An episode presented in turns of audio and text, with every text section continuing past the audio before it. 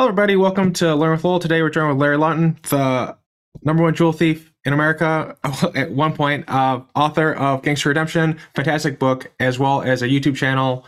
Uh, he talks about the Gangster Redemption the, in a series of videos, which is fantastic, and I highly recommend it. Of all the people who've had on the show, I really recommend anyone out there who has someone who's going through something, who through uh, prison or is you know at risk, to really check out Larry's uh, content. Um, it especially we're going to get into a lot of that today. But Larry, thank you so much for coming on the show. Sure, no problem. Yeah, yeah. Um, so I thought it'd be fun. We, you talk about different um, jailhouse hustles, like the different way people think, can do things. And with your videos, some of the ones that I enjoy the most are the ones where you talk about cooking. Why? I think you were more of a like a lawyer where you'd help people with things. Why? Why wasn't it more like a, a chef thing, or was it, or was it like you did like several things? Because when you when you make your food, you just seem so excited for it. So I'm, I'm uh, well, I mean, what's the question? How do I make food, or, or... no, no, no, no? Um, of of of of the different hustles you could have, um, did you have multiple, or was it was it just like about hustles, like like the football tickets, or yes, yes, yes, yes, yeah, yeah, uh, yeah. Of course, everybody has multiple hustles. Uh, if you're going to be a hustler, you, hmm. can, you can run a card game, you could uh, do a football ticket, uh, you could do a store. So once you get involved in one or two, they probably it's like anything else. It's just another economy. So you yeah. try to, you know, you, you branch off, you do what you're going to do, and it's more about keeping yourself busy. Hmm. Uh, and I did a lot of law work, so I really was always in the law library. And you have to be in the law library to print football tickets, so that you know you, you every little hustle you, you're going to need someone in a certain section. Hmm. So, and I, and I had those. So Okay. Yeah, because I didn't know if it was more like uh, the type of thing where you had like a, a priority, like there was one that you primarily did, and um, but it sounds like you can have multiple. Um, no, I mean I did the law work. That wasn't a hustle. Yeah. I did that to help people. Oh, okay. Uh, I didn't. I didn't want to make most people. I didn't even charge. Mm-hmm. Uh, and now, as far as the biggest hustle I had was the football ticket, and that could make thousands of dollars every month. Thousands and thousands of dollars. Mm-hmm. So, and it usually did. So, and then you'd have runners, and they, everybody's getting paid. It's just like on the streets. Mm-hmm. Uh, and then, of course, you know, back in the day when I first went in, they had cigarettes. Then they took cigarettes off the yard. So, uh, in all of the prison systems. So now it's just all a matter of stamps. Stamps is your currency there. Yeah. Yeah, I know. It was just um I know the jail is the one that the lawyer in was the one that um really stuck out as something you did. It was just, I was just recently before this video, um, I was re-looking at some of your videos and uh, uh, I was just looking at the ones where you're making pasta and you know getting caught with like 40 pounds of it on you and stuff, and it's like, uh, you know, on one hand, it's like, you know, how do you? Um, they, they clearly know what's going on, like the the the prison guards, but I, I, imagine it's they just have a good rapport with you. They know you're not gonna do you're not doing anything wrong or bad. And I think even a couple times you cut them in on it. It's just um, of of the of the things that I've seen you talk about, um, outside of, of helping people, it was just like I think the love of food that really struck me. And I always I was I think even now you have like a component of your channel where you talk about the different foods and stuff that you you make and you, you work with other people and um and I, I think it, like a, a, like a jail jail chef or something like that would be like a great uh, cooking show because you have to be really industrious. It's like MacGyver of cooking. Like it, it's well, pretty cool in that way. We do, you know, we do that every other Sunday. I come out when I'm mm-hmm. at this Sunday. I'm doing a, a cooking video after this. Uh, I actually do a cooking video every other Sunday, and it's either things I made in prison or things that somebody else made and, and, and we whether it's a pizza or a pasta or and I actually have a cookbook coming out. Sweet. A prison cookbook coming out in about 90 days. It's almost done. We're gonna start pre-orders here in a few weeks. And uh, it's gonna be the main prison dishes I made with the stories around them, not only the mm-hmm. recipes, mm-hmm. how you made them and stuff. Uh, food was the one thing that you know we can get together with. You're right. The guards many times. In fact, if you want to look at a video, Gary Massey, who was a prison guard who guarded me, comes on my channel now. And he actually found me. Well, his daughter saw me making prison pasta and said, Dad, Dad, here's the stuff you make. Oh man, this is the and then he looked at the video. He don't know internet at all, the guard. Uh, and he was mm-hmm. a cool dude. And he says, that's the guy that showed me the, how to do it. And Mhm. So you can look at his videos in my playlist, Gary Massey. And he actually ended up going to jail for a year for smuggling creatine and uh, cigarettes, maybe creatine and cigarettes into the prison. And uh, he, he was a union, you head of the union too. They didn't like him. That's why they really drilled him hard. And Mhm. normally they don't get, get go to prison for that shit. And uh, sure enough, he did. And he tells me all how corrupt it is. But most guards, they don't care. First of all, you're allowed to cook. You have a microwave out there for you. Are you allowed to have all the ingredients we have? No, of course not, because it has to come from somewhere. But you can buy stuff off the commissary and then cook that, whether it's summer sausage or something of that nature. So I ended up having pasta, like you said, 40 pounds. I used to keep it, I used to buy it all the time. And uh, I would keep it in various cells. So if one cell got popped, which they did often, we still got Mhm. our pasta. So, and uh, that's what we like to do the best. Yeah, what's the book going to be called? I'm definitely going to put it in the show notes and tell people about it when it goes up. You know, the full name, it's going to be something with prison cooking, like uh, yeah. the, the, you know, the prison cookbook by Larry Law. Uh, we're, we're hashing out names. You, hmm what I've learned in even writing Gangster Redemption, the name of the book comes after the book. Mm. Thinks it comes, no, it's not right. It comes after the book. And that, that's pretty interesting when I wrote Gangster Redemption with Peter Golenbock. Uh, you know, what, what name were we going to give it? Then, you know, we went with Gangster Redemption. So, Hmm.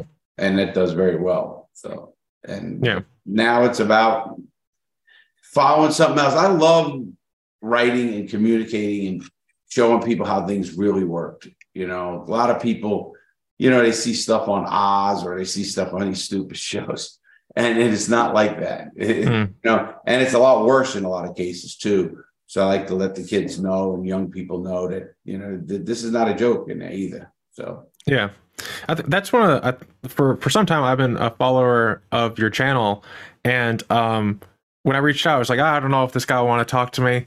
You know, I was just like, you know, really nerdy and excited because the the work you're doing to just so openly talk about things you went through. There's some really hard stuff that you talk about, and I won't reference some here because I don't want to like put you in that mental state, but like, it's it's really it takes a lot of courage to talk about some of the things you went through, and so and I just want to say thank you because. Uh, there's the component of just like sharing what's what's actually happening and that helps people realize like hey we need to work on prison reform. We need to get do a better job there. There's also another uh, aspect where you've you've made a, a program called like the reality check program and you help at-risk youth. You help people make the, the different decisions to have a better life which is fantastic.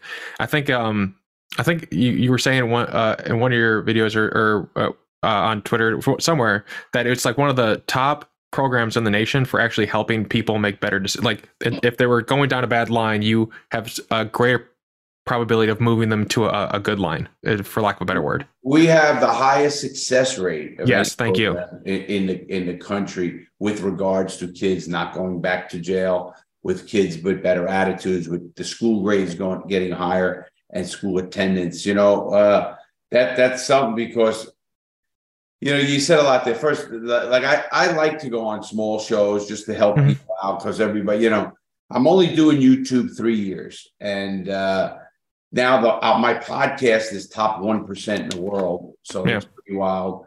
And uh, I just did a podcast myself today, you know, and uh, and I had a cop, and yesterday I had Matthew Cox, and what I mean, I have various people come on, uh, just to give a different perspective because we it's really kicked back my podcast, like it's like three guys. That's why we call it the real deal because we just sitting around. You feel like you're in on the game.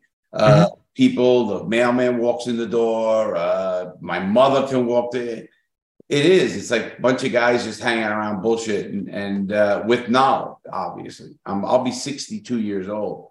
And I look back at, you know, all the shit I went through. And some of it's tough, like you said, whether it was child abuse or whether it was being uh, strapped down naked. I still get chills when I talk, think about those things.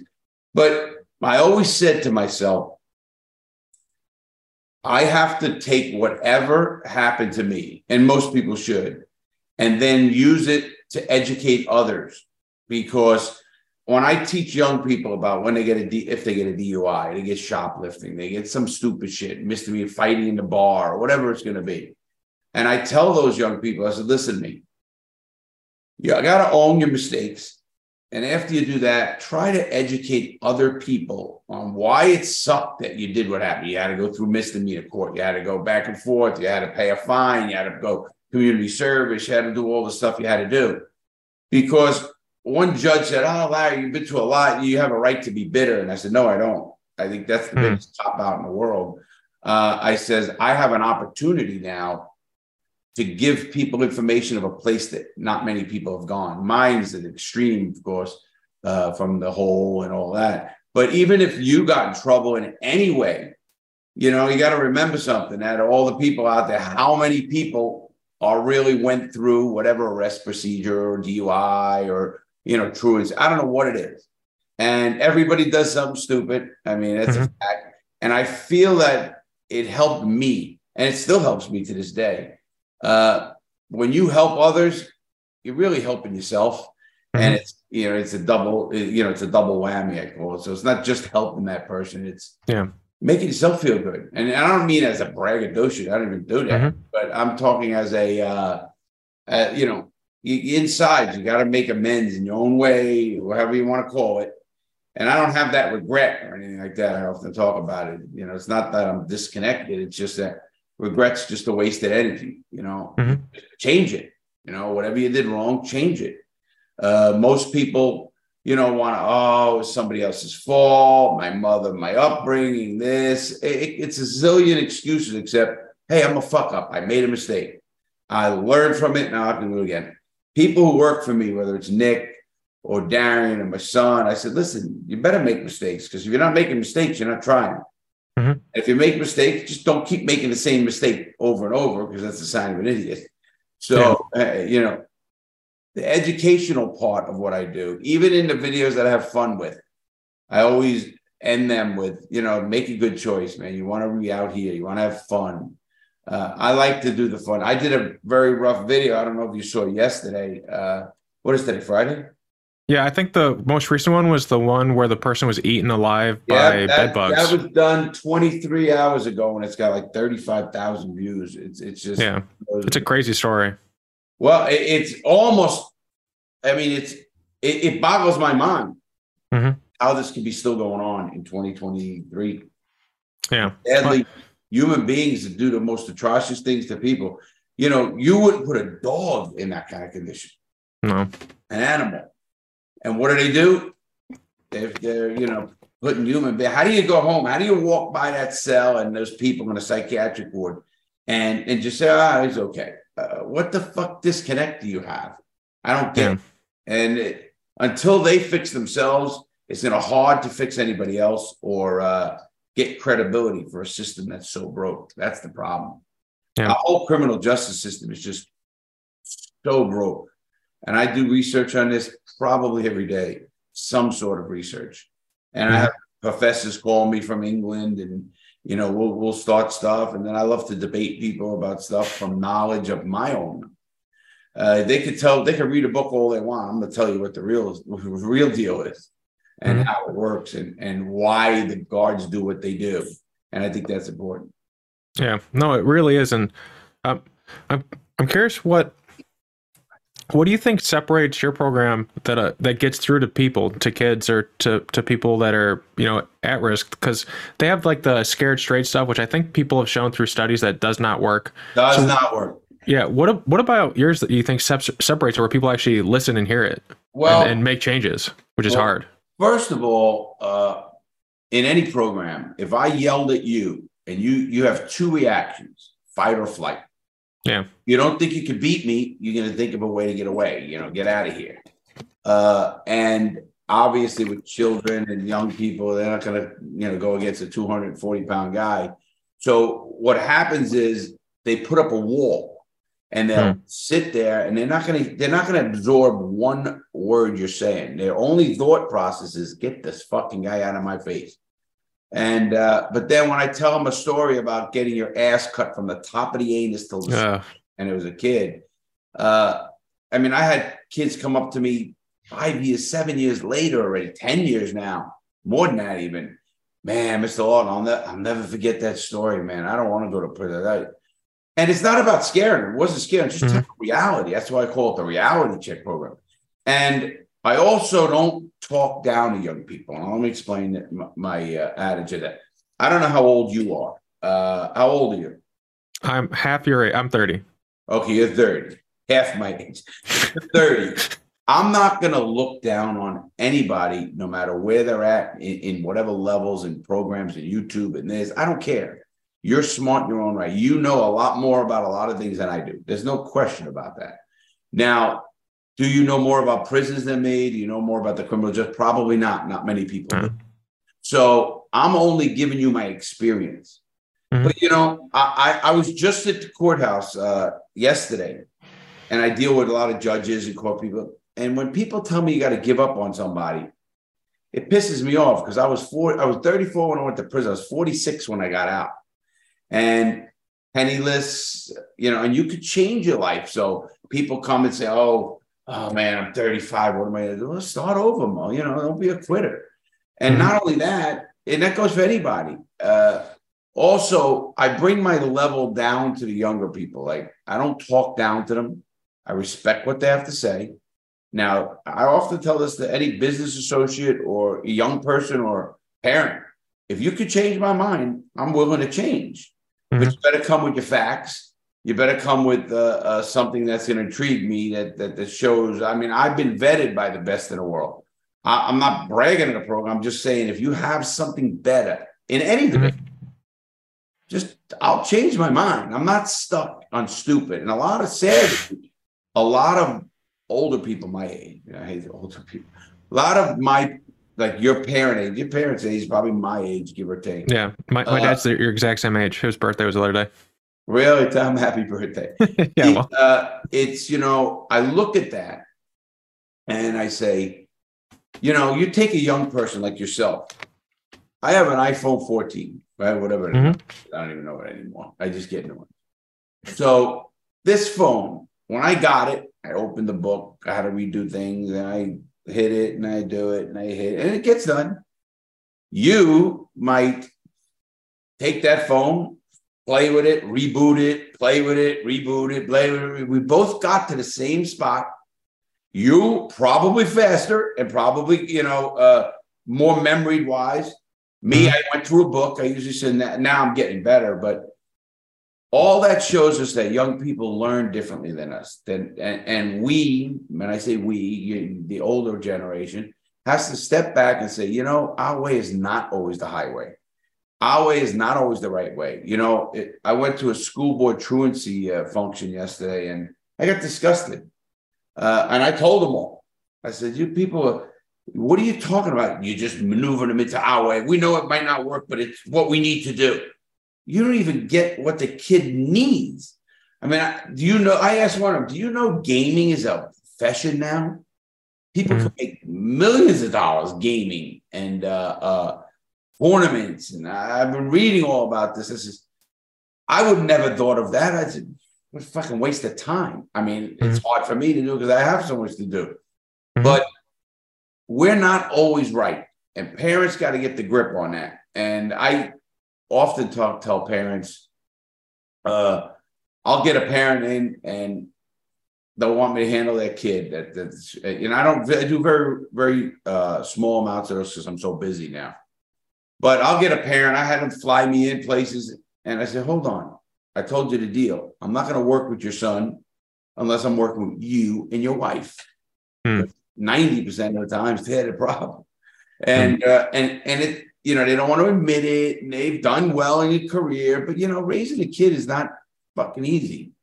You know, there's a lot of outside influences. There's a lot of texting symbols. There's so much what to do if you get arrested, what to do if you, you know, sexting. It, it, well, you're 30. If two 14 year old kids Hmm. pass a dick in a pussy bed, or whatever, to- I don't give a shit what it is, that is actual child pornography. yeah, it's And it's, and it's, cons- and it's two 14 year olds. I'm not Yeah. talking about an old man and a kid. That's disgusting. But Mhm. I'm talking about, and I'm a big believer in everybody's right to, if you're a consenting adult, do whatever the fuck you want. I'm out of your hair. I wouldn't, I wouldn't care about what you did.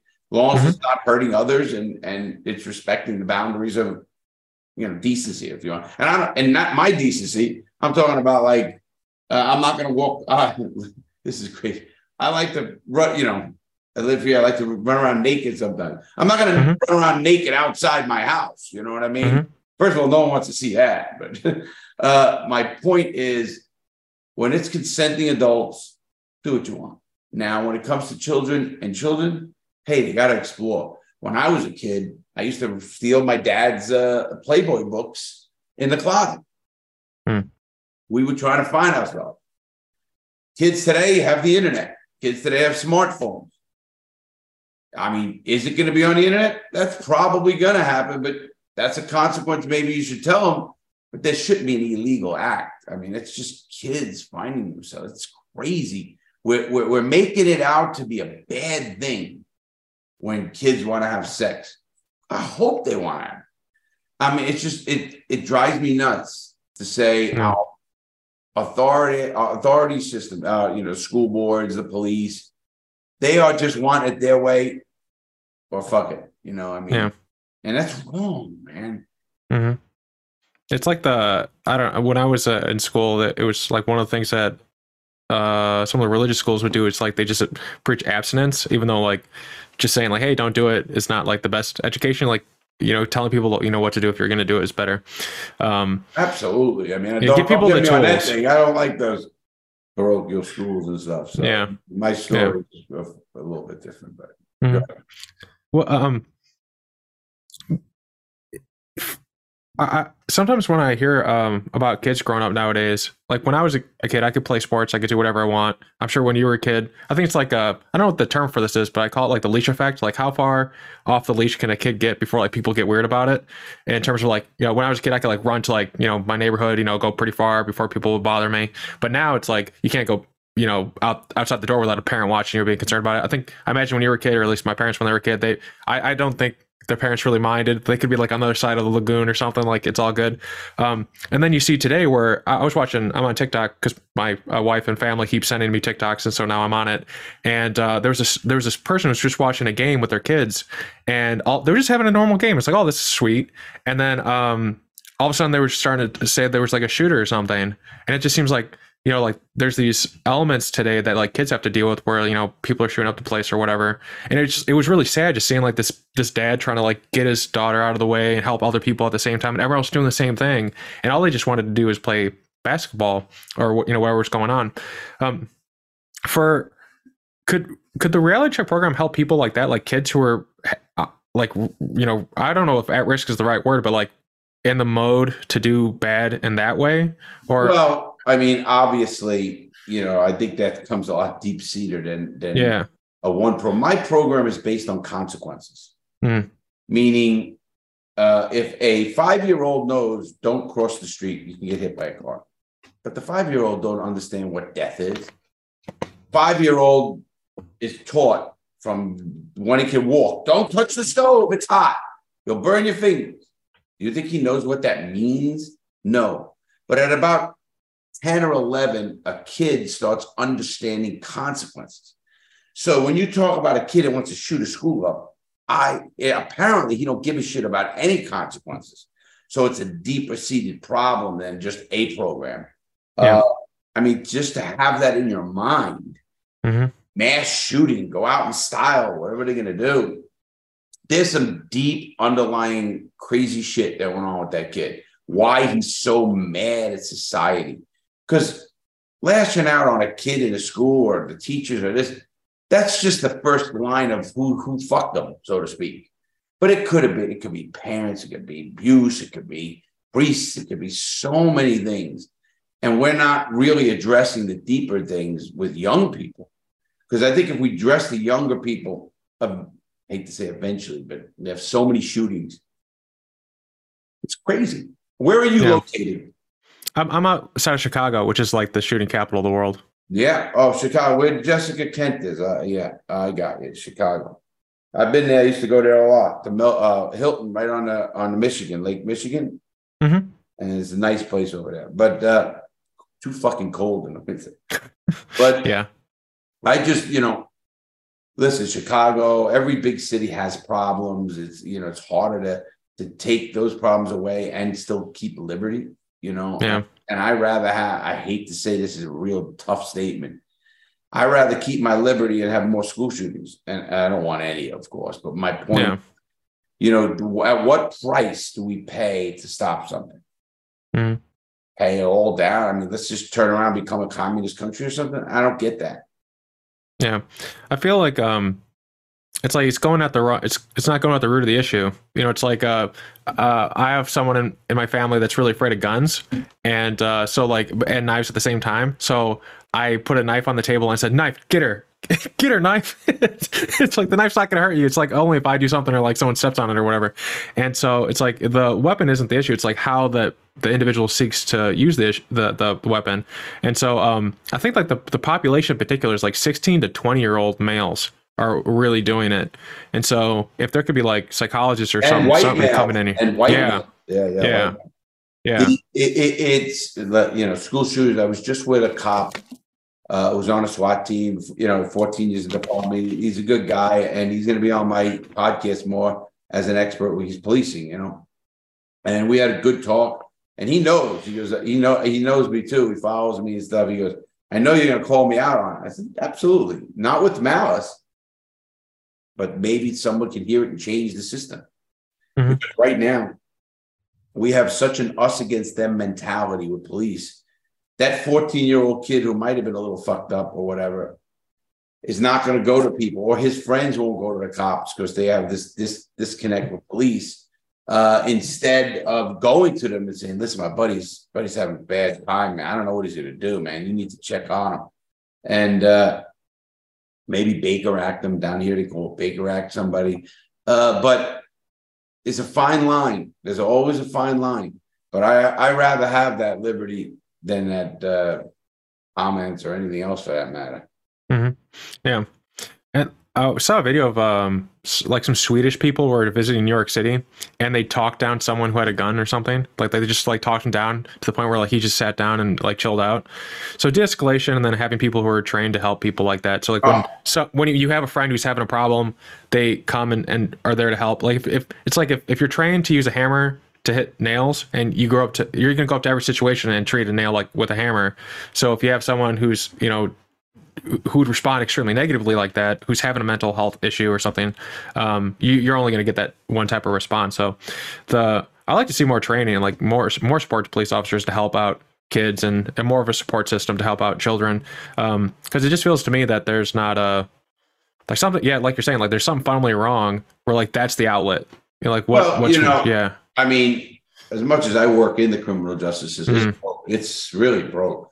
I yeah, mean, it's broke from the top down. It's broke from the laws that are being made that are just bullshit. You can't jack. Literally masturbation is against the law. yeah. You went to the hole for this. Yeah, I ended up suing. And uh, my my point being, it's everything. When you see the criminal justice system is just a big machine, turning out people, turning out people who just don't like the system or like the system, got a break or didn't get a break, and we're picking and choosing winners and losers instead of letting people's own own creativity, own uh, uh, self really get it. So I, I just disagree where you know we need to have our own teachers start saying as people in the back, okay, you know, you get this class, mingle, talk to a kid, help them here, and connect with them because some kids won't connect with an adult, obviously. Some will. I, I am lucky. I have a big, big percentage of my channel is young. So, and uh, mostly male. And I take that as a challenge because I want to see these kids get the fucking to college and come out. And I don't, I don't give a shit if it's a, a, a two year degree. You know, you're in there just to, to show that you can do it. You know, I, I went through college my whole in prison, and uh, it's rewarding, and it's something that gives you something to strive for. You know, a lot of Mhm. people just sit in front of a boob tube, and uh, the fuck are you doing on this thing? You know, and then the fights happen. I want to watch it. Shut up. It's it's just a, it's the pain in the ass. It's not worth it. You know. Yeah.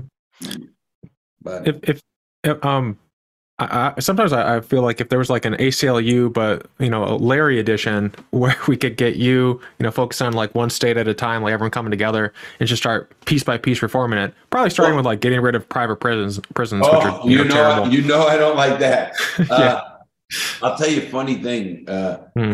I actually came up with a program that could actually fix prisons for free. Hmm. Uh, I, I I'm almost at the belief that they don't want the system changed. You know, powers that be. And there's so much money. There is literally billions and billions of dollars, not counting new construction, not counting uh, supply or stuff. It's a billion dollar industry. You know, housing inmates, ICE inmates, uh, all this is just it's a it's a revolving door and the big people with the money are not don't want to give it up. You know, they're making their 50 grand a month, 100 grand a month. They don't give a shit about much. Okay, mm-hmm. care, you know. And that's wrong. Yeah. You know, until we until we as a society admit that we have a problem. I don't know if you ever saw this show. There was a show out called The Newsroom. Yeah, with uh, it was like Will McAvoy or something was the main yeah, guy. Yeah, he was. That was Jeff Daniels. You remember him? Yeah. What yeah. a great actor that guy from that part to Dumb and Dumber and uh yeah. anyway, his opening line, opening, you know, like scene was one of the best, truest, because I looked it all up. Uh, scenes I ever, I ever, I ever saw on a, a, show, and that's Aaron Sorkin. Though Aaron Sorkin's a, mm-hmm. and he's not the West Wing. Yeah, exactly. He's not scared to, you know, open an envelope and let him know what's wrong or right. And it, it, it just boggles my mind. You know, there's so much money involved. I don't know what it's going to take. I don't know if it's going to take a very uh, a politician's kid to get killed or somebody's, you know, to say, all right, this has got to end. We tried shit. It didn't work. Well, let's try something else. I went to this, I'm telling you, I went to this court hearing on, two, on Thursday and I was disgusted. They didn't give a shit about the kids. They didn't want, you know, they got to understand they they don't know it all. That's the key, you know. And I often tell people this. You'll like this. All I say, the minute I stop learning is the minute I'm in the grave, mm-hmm. because this freaking world is massive. I mean, this country is massive, and when you're doing what we do, it has to be a passion because you know who's going to read books like I read? I mean, people think you're crazy, but I like them. I like the way they are. They presented mm-hmm. because I, I get it. I get the law. I get the Supreme Court.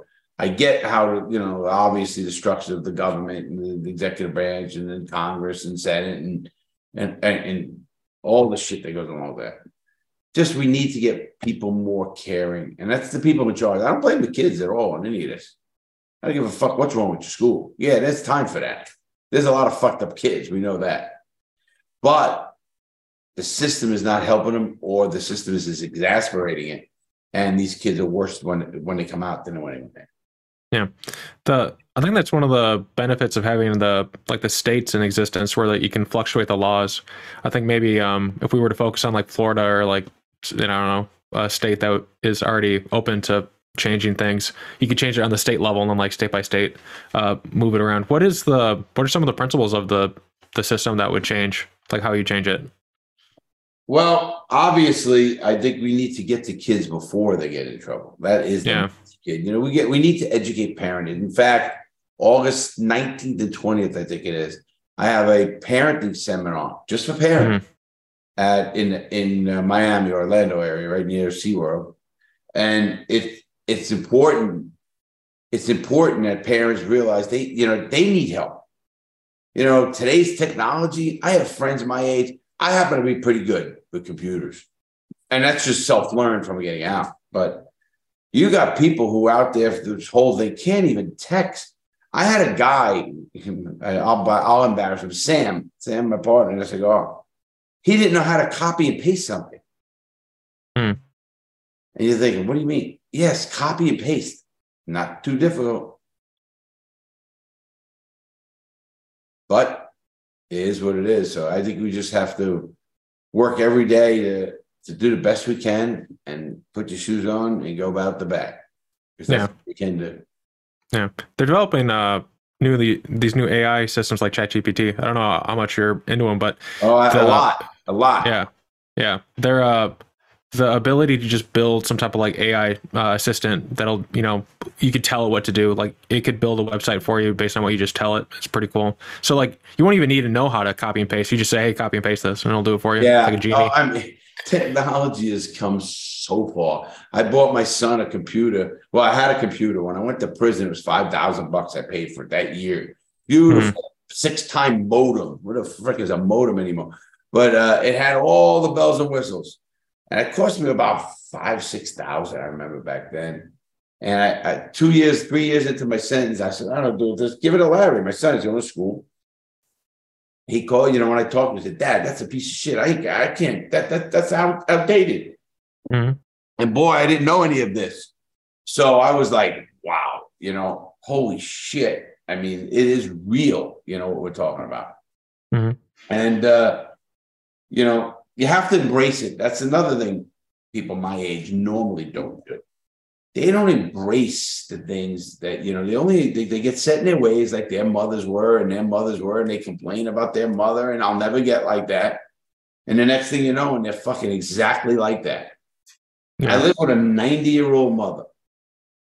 You know, I gotta watch my, I gotta catch myself for getting into ruts or something like that, you know, because they, you know, listen, you don't lift to 90 without something. But uh, I don't know if I want to lift to 90, about- to be honest.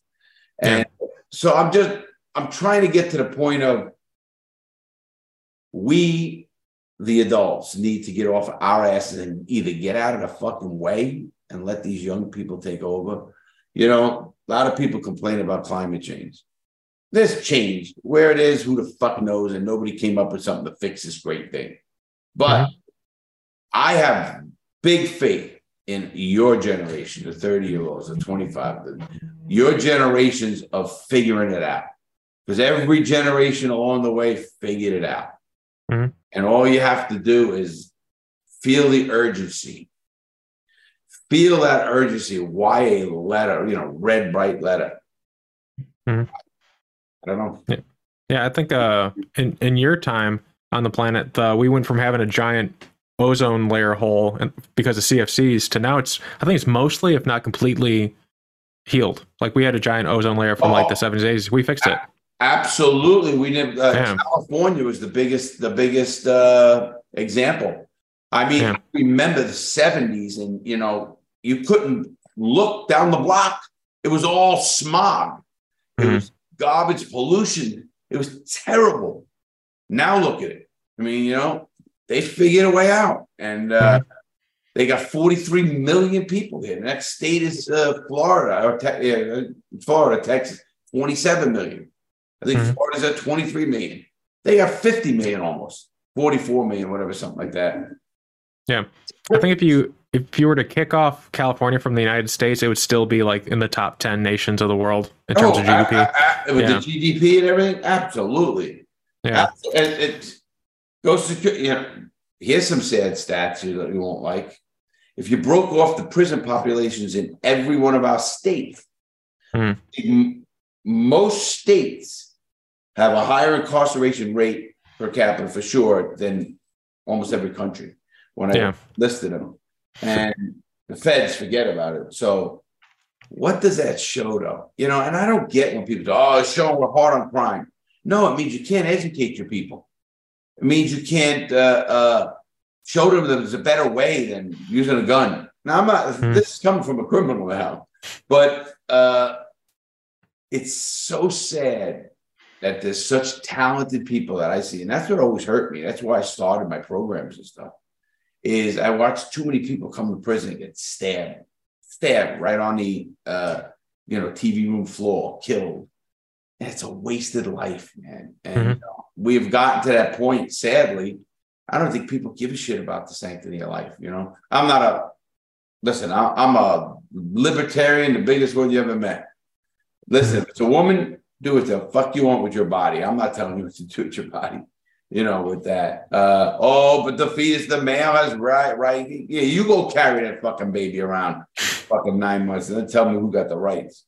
Mhm. But I mean, obviously, you know, I think eh, things can always change for the better, but I think sometimes we're, and I say we're, Brevard County is lacking. They're falling behind.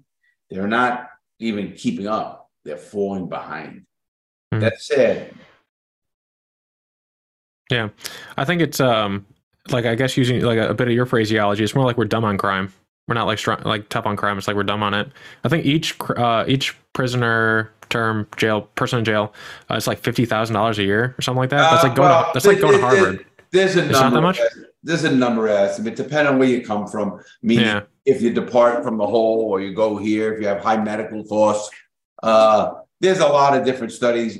I usually take the average one, which is thirty-two thousand a year per inmate. That's Uh, a lot. So of course, all you can put them through Harvard. Yeah. you know, and uh, and it's a shame because the prison system makes money off their labor. So it's, it's Yeah. License plates. labor, you know, the whole thing. Yeah. The uh, when you and you talk about inside how you have to have like shanks and stuff all around you, like uh ready in case someone attacks you. Well, you, yeah. you, you have to, you Yeah. want them, put it that way. Yeah, yeah, yeah. Well, and you talked about how when you got out of prison, that it was really it was shocking. Like you were you were scared, and uh, I, I, I'm I'm wondering how long does it take? How long did it take you to get from, to the point where you weren't just hyper, you know, concerned Oh. for your environment? Wow, great question. That's a very good question. Uh, never. I still get fucking jigs when a when a fucking cop is behind me for a little bit, and I work. Hmm. I work with chiefs of police. I work with judges. When I first got out, there's a great story. I uh, I'm going to watch. A friend of mine, Dennis, uh, childhood friend, buys me golf clubs. Right, I'm a golfer. I'm out. He's just helping me back. He didn't know where I was. And then he found out to one of my sisters. And he ends up being a great friend with good childhood. To this day, we're very close friends. And uh, well, Dennis buys me golf clubs, says, Come on, you're gonna come golf. We got now I got out on August 24th. Well, Dennis's birthday is December 23rd. So August, September, October, November, three months out. I'm three months out of prison. I decide to get up at four o'clock in the morning because we used to meet at a, a place called Harmony Golf Course in, in near in Kissimmee, which is uh, Central Florida, and it took us about thirty-five minutes to get there. But we'd always meet right off the highway at a Denny's in the morning. You know, whenever we had we had a group of eight usually, and you know, four, five, six of guys would all meet and have breakfast, and then we go over there. And we're early birds, you know what I mean? We're teeing it off at seven o'clock in the morning, and or whatever time it is, first people on the tee. So as we're doing that, I I said, ah, it's the 23rd. Let me go get Dennis a birthday card at Walmart because they were Hmm. 24-7. So I I pull up to a light that's around my house area, and a cop car comes and pulls right in front of me with the lights on. And I'm like, what the fuck? Now, you know, what did I do? Mhm. Over the loudspeaker says, go to the 7-Eleven parking lot. It's right there. It's on the corner, you know. And I'm, I was going left to go on the highway to get to him right here. And, and the Walmart was right across the street. So I was that's where I was headed. Mhm. So I pull around, I get into seven parking lot, and I'm waiting and I'm, you know, getting antsy. I'm only out of prison a few months. And I'm antsy and I'm antsy, and another car pulls up. Okay, two cop. Oh. A third car pulls up. What the fuck? I'm getting nervous. So I see one cop come on the right side of my car in a mirror. And I see mm-hmm. another cop on this side, and the guy asked me for my license registration. I give it to him. They go, okay, we'll be back. And they both go back. Now, obviously, I'm smart enough to know they already ran my record. So, and my record isn't the greatest. So, uh, you know, I was in a mob, you know, my whole story. So Mhm. I'm sitting and I'm nervous, man. I mean, I'm nervous. What is going on? This is crazy. And I'm waiting. Now, what, what's going through my head is I'm running. I've got to get out of here. Uh, who's gonna believe a guy is going to Walmart at 4:30 in the morning and thinking of breakfast? Mhm. You know? So then another cop car pulls up. And that is Jeez. four or five. It ended up being five. five cop cars, and now they're all huddled. Not all of them. Some of them are still stationed around, like you know, like what the fuck is going on? I'm literally look. I'm I get goosebumps doing this. Mhm. So I I see the cop car one on this side again, two now.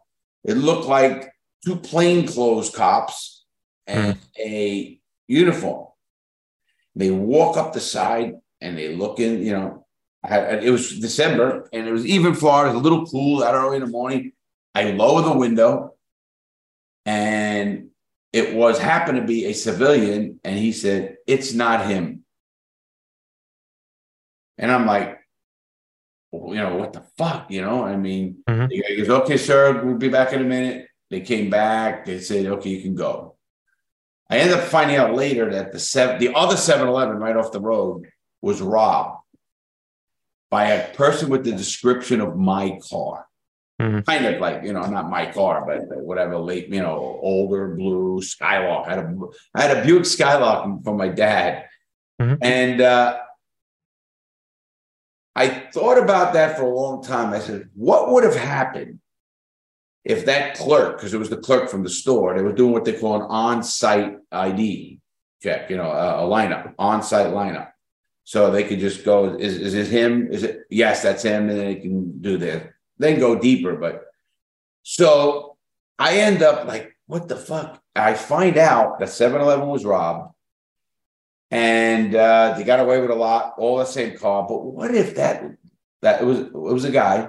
What if that guy said, yeah, I'm not sure. It looks like it could be him because he happened to be a bald guy with a goatee, let's say, at, Mhm. at the time. What the fuck's happening to Larry? Because nobody in the world is believing Larry went to Walmart at 4:30 in the morning to get a card for a friend and go, although they I know lawyers at this time. I just got my program into the court system, you know, that quick. And I'm like, what the fuck? And it, stuck with me to this day, you Mhm. know, uh, because you know, our system's so flawed, and then one flawed system like that, I go crazy. I don't want to go back. I run, I get shot. I mean, there's so many scenarios that could have went sideways on that. Mhm. And you know, it's, it's just like this another scenario. I'm in this office right here in the studio. I have a studio at the house. I don't know if you saw it. Yeah. Oh wait. That's Buckeye Studio. I like the couch. Well, for people listening, we're seeing the studio. Uh, there's a couch. There's a recording uh, area. It's got. It looks pretty nice, actually. Yeah, you know, it is pretty nice. The, the whole the whole get up. We got multiple monitors all over the place, all this stuff. So anyway, Yeah. I am here in this house year and year ago, and I'm putting together the bar. Now I stay up very late. It's just me. I'll stay up till two, three in the morning. Sometimes long, all nighters. You know, I'll drink coffee out the ass. But uh, I'm putting together the bar at 1.40 in the morning a.m. I hear Larry Lawton. I'm thinking, you know, I'm thinking it's something on the computer, you know. Mhm. And I come up and I open the door, and lasers hit my chest. You know, like, don't move, loudspeakers, lights, door. And I got my phone in my hand. I mean, I'm like this, and they walk out, and I walk out, and I comply with the commands. Everything's done. I get down on my knee, you know, knees. They tie, they put cuffs. I'm freaking. I'm not freaking. I'm nuts too. I'm screaming. What the fuck are you doing? You know, like, I'm crazy. Mhm. My house was swatted. Hmm. You know what that is. So Yeah. when the house got swatted, they said there was a guy in here, got the two people hostage. He's get the one man, Mike, supposed to be me, was on the floor bleeding. The older lady is tied up. If I don't get so much money, I'm gonna kill him. And well, they cut streets off, the whole works, you know. And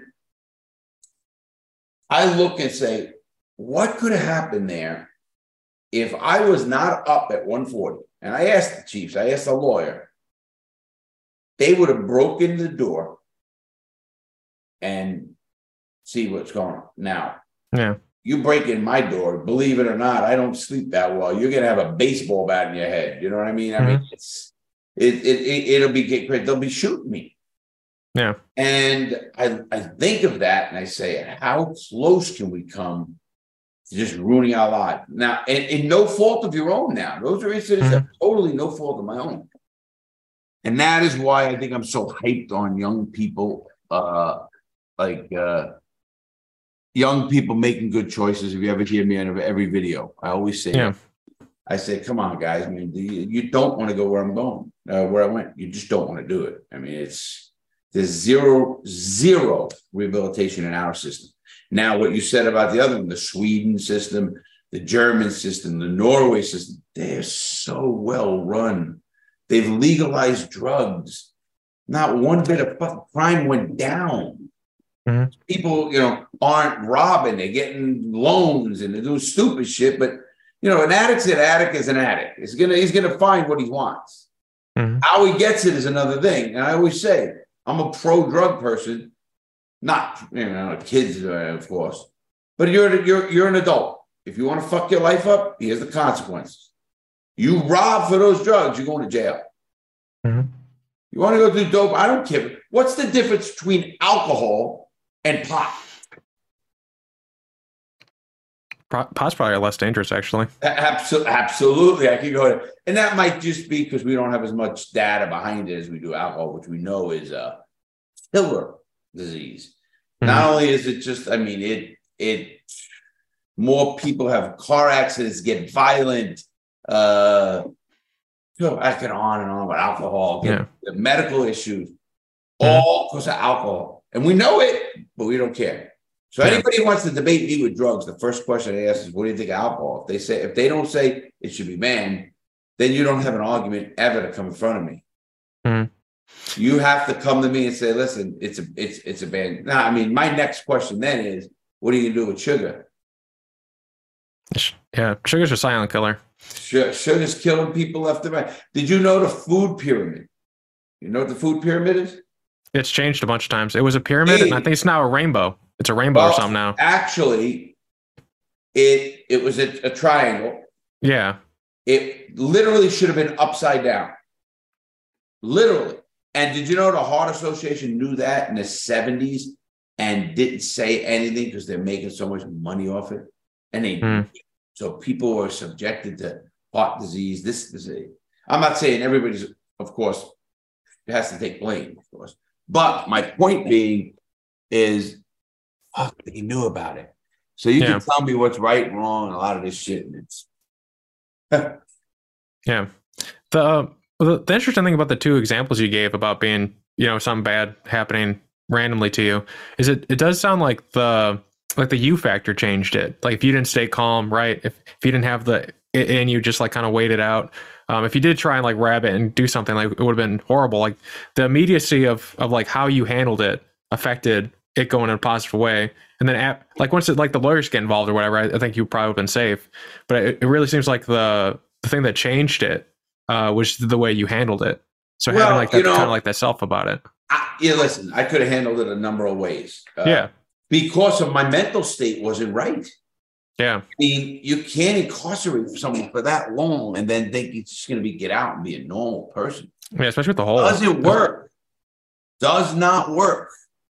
And uh, you know, I don't know why I didn't. I was close to running. Hmm. I was close. I was probably close to getting shot right here at that door with my gun. You know, you know they know everybody who in the house. He's a felon. He's this. He's organized crime. A, a zillion things. My rap sheet's not good. so now they know this, and I'm like, well, you know. So my, you know, I don't know how they could stop things like that. Obviously, it'd be tough but I think we need to do more with reintegration with people from from prison into society. Yeah. They give you this bullshit pre-release program. It's garbage. It's a phony thing. It's all bullshit to fucking make people happy. Look what we're doing. Mhm. You're doing fucking nothing. You know, zero. And uh, you can't take a guy like myself who was in penitentiaries and hard prisons for that long and just stick me in a halfway house with a kid who's 28, the director, and he's yelling at me like I'm a fucking kid. I almost killed him. I told him I was going to kill him. I went back to prison. I said, who the fuck do you think you're talking to? I said, I'll fucking come in there, I'll snap your neck, you little fuck. He ran into his office, called the marshals, they arrested him. Mhm. Back to prison from the airport. Yeah. I didn't give a shit, but you know, it's just it, it, you don't realize so much. And you know, the people who say, let's ah, they're criminals. Let me just put this on them. 96 point some odd percent of every person incarcerated is getting out. Whatever that number. It's huge. Mhm. Now, when that person gets out of prison, do you want that guy to have hope and want to make it and be a productive member of society and rent an apartment and buy a car and buy groceries and pay taxes? Of course. Well, that's the guy that you rehabilitate. And you try and give him hope and, and, and stuff. Or do you want the guy that is just gonna fucking kill you next when he didn't something didn't happen right because he don't give a fuck. He already survived prison. He knows how to do that. Yeah. I know how to do it. I, I wouldn't fear prison itself. I know how to survive that. I Mhm. don't want to go for my grandkids, a lot of other reasons. Fuck, I like my freedom. I like to eat. I like to do what I want. Mhm. Uh, but and I'm not in a delusional world either. I know we're not free. So don't, you know, people say, oh, we're free. Really? We're free? Tell that to the 1942 Japanese Americans who were put in internment camps. Tell them, tell them they were free and they were upstanding Americans sworn in as citizens. Where are their rights when they need them most? They didn't have. Yeah. So if you think you have rights, you don't. You only have privileges, uh, and you hope they stand. Uh, it, it and and again, you know this as well. Probably doing enough podcasts that money money talks, man. It, it's crazy. I mean, you got money and back for bail for great lawyers. You're walking. You don't. You're in that county jail and you're filthy and you're probably catching diseases and whatever the hell else is going on in there. And until we care, until the I I made that video yesterday. I'm t- I made a video. I told that video, and when I made that video, I was so distraught with that video. It was at what point are we just gonna come to our grips and say, what the fuck is going on? You know, how many people does have to fucking be tortured? You know, I don't know if you remember, I wrote an article. Uh, I even said this on VH1. I'm coming out on VH1. Now, you ever hear my true crime story? Uh, it's not coming to mind. Maybe if you started, then I, I could like finish it. I don't, I don't remember it's off the top called of my True Crime Story. Hmm. It's It's a not coming to show. It's a TV show on VH1, the network. And uh, I'm on that. They featured me for a whole hour, and I'll be out in. And as I tell people, I says, "Hold on. Unless we change the whole system and realize that we need we need a fuck. I say we, my age group, my generation needs to get off their asses, sit down level with you guys, and talk to you with the respect you deserve and earn. Because we think we know it all. I know I don't know it all. I know a lot about what I'm talking about. That's my field. So I hope you're not looking at me as, oh, just a guy's talking. No, I have a, I have my expertise in this field. Mhm. If I talk to a mathematician, I'm going to respect his math knowledge or, or Yeah. electrician or whatever it is. So I don't profess ever to have be smarter than you. You're young, you're innovative, you're you're hungry, you, you know, you learn differently. There's a whole litany of of things that are good. Mhm. I wish young people would use our experience more. But then again, they do me. That's why I'm successful. But it's how you talk to people, you know. You get old, Mike, oh, they gotta listen to us. Fuck you, they gotta listen to us. No, they don't. They do not have to listen to us. Get that straight. Mhm. What makes you fucking all, all, all powerful? Because you fucking read a book. Now, one of you people in this room yesterday said, been to prison for a day, and now you're telling what they need and what they deserve. That's bullshit.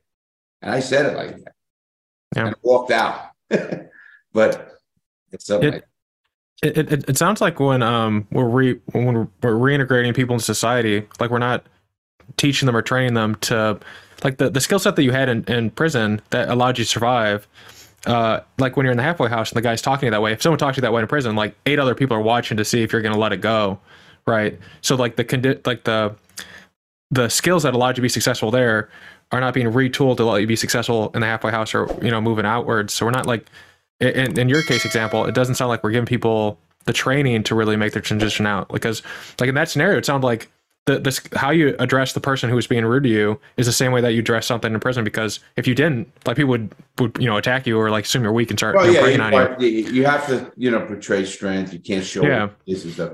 But you know what? What I get is my thing is lack of education all around. Uh, lack of uh, not just the inmate, the people who are supposed to give you the rehabilitation, help you understand things.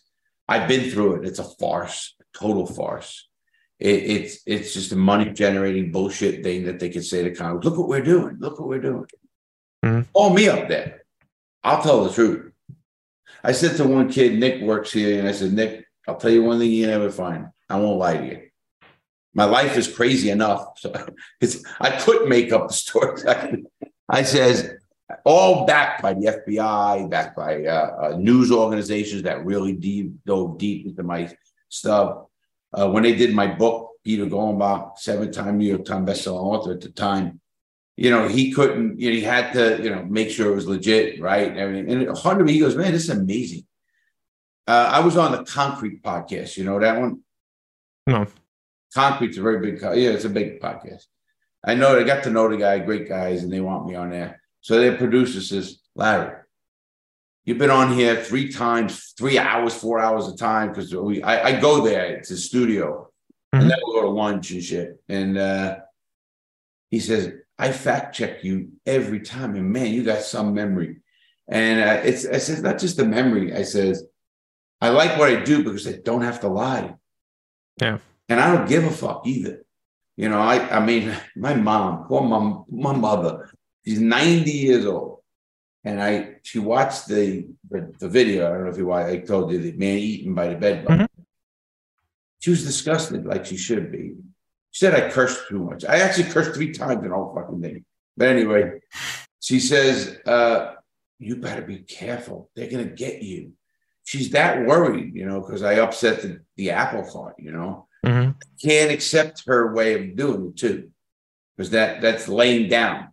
Yeah. And I, I, that's just not the way I am. I was a fighter and I'll stay a fighter. And uh, listen, when I go out, people are gonna say, "Man, he was all right, man. I fucking told it like it was," and that and, and that's not a bad legacy to leave, you know. Yeah. Hell, I, I, built a YouTube channel of a million and a half in three years. That's not. Yeah. bad. So no, yeah. I, I think uh, it's honestly it's easier not to lie. I, you know, you have to do like so much work to remember. You have to like remember all these things.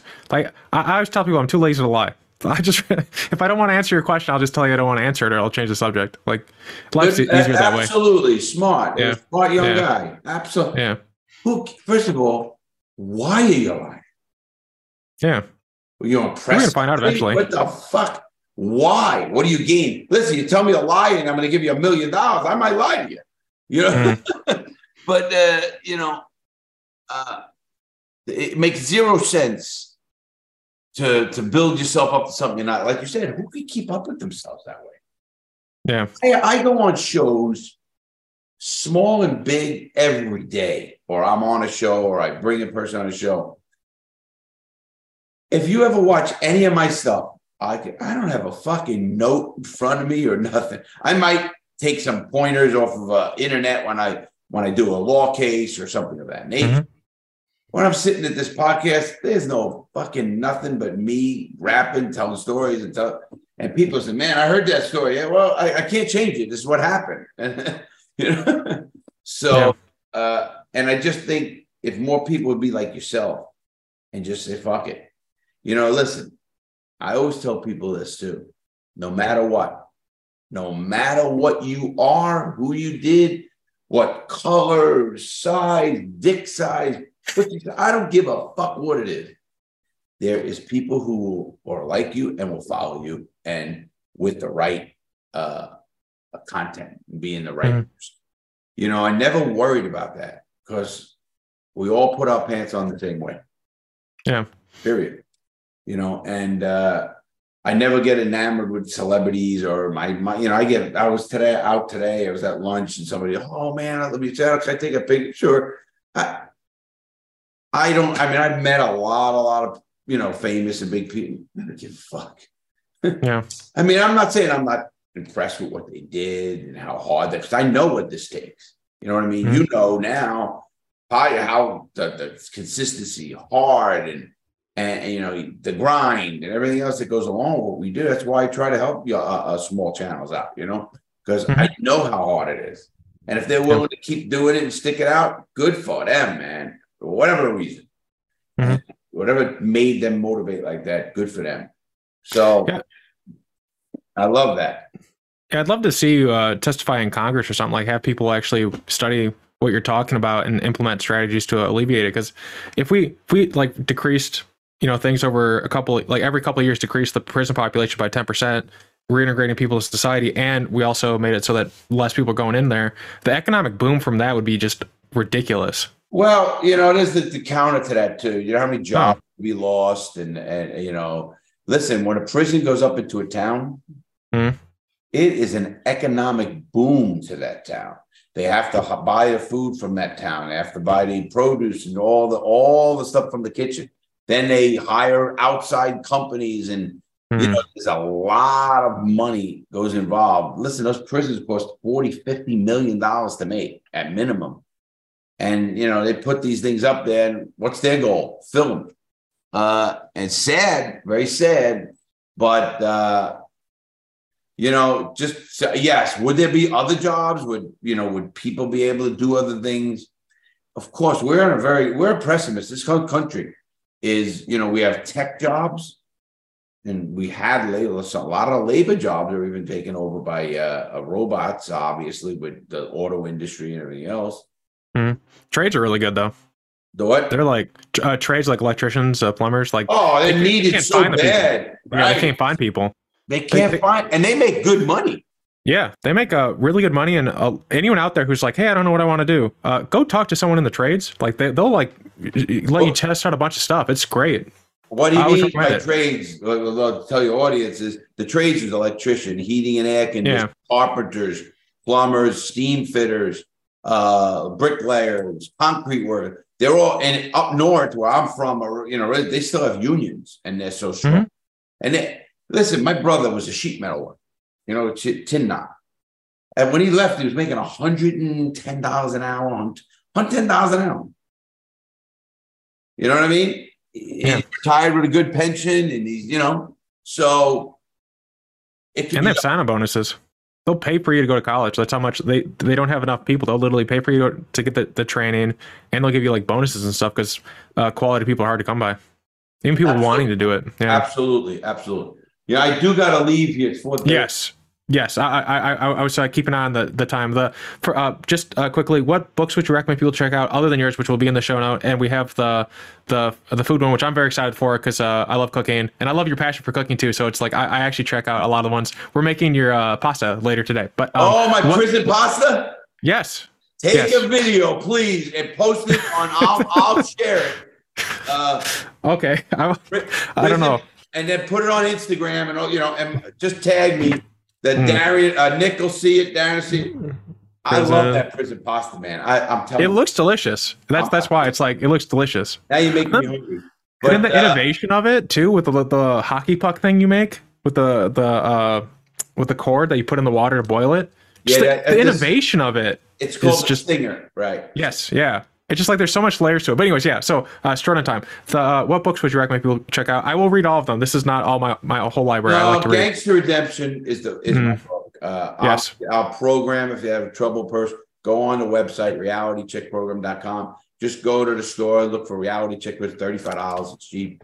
The book. Everybody says they can't find the book. You know, because you know what got me doing the book though. Uh, People said, "Hey, where can I find your book?" It's it's cost it, it costs one hundred fifty dollars, one hundred eighty dollars. Well, that's people selling used books from the old days. I that's why you could buy my book to this day for 1995. If you email us, I'll sign it going out. You know what I mean? And uh, for nothing. And then so we sell the books all day long. And people So go to the website though, Yeah, not go to Amazon or website anything. or, Okay. or go to any video that any Hmm. one of my videos on YouTube.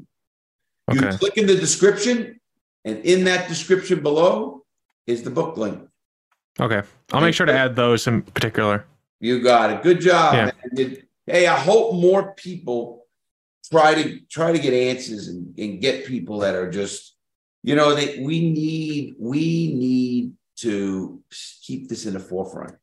Because sadly, most people who are incarcerated are forgotten. Mm-hmm.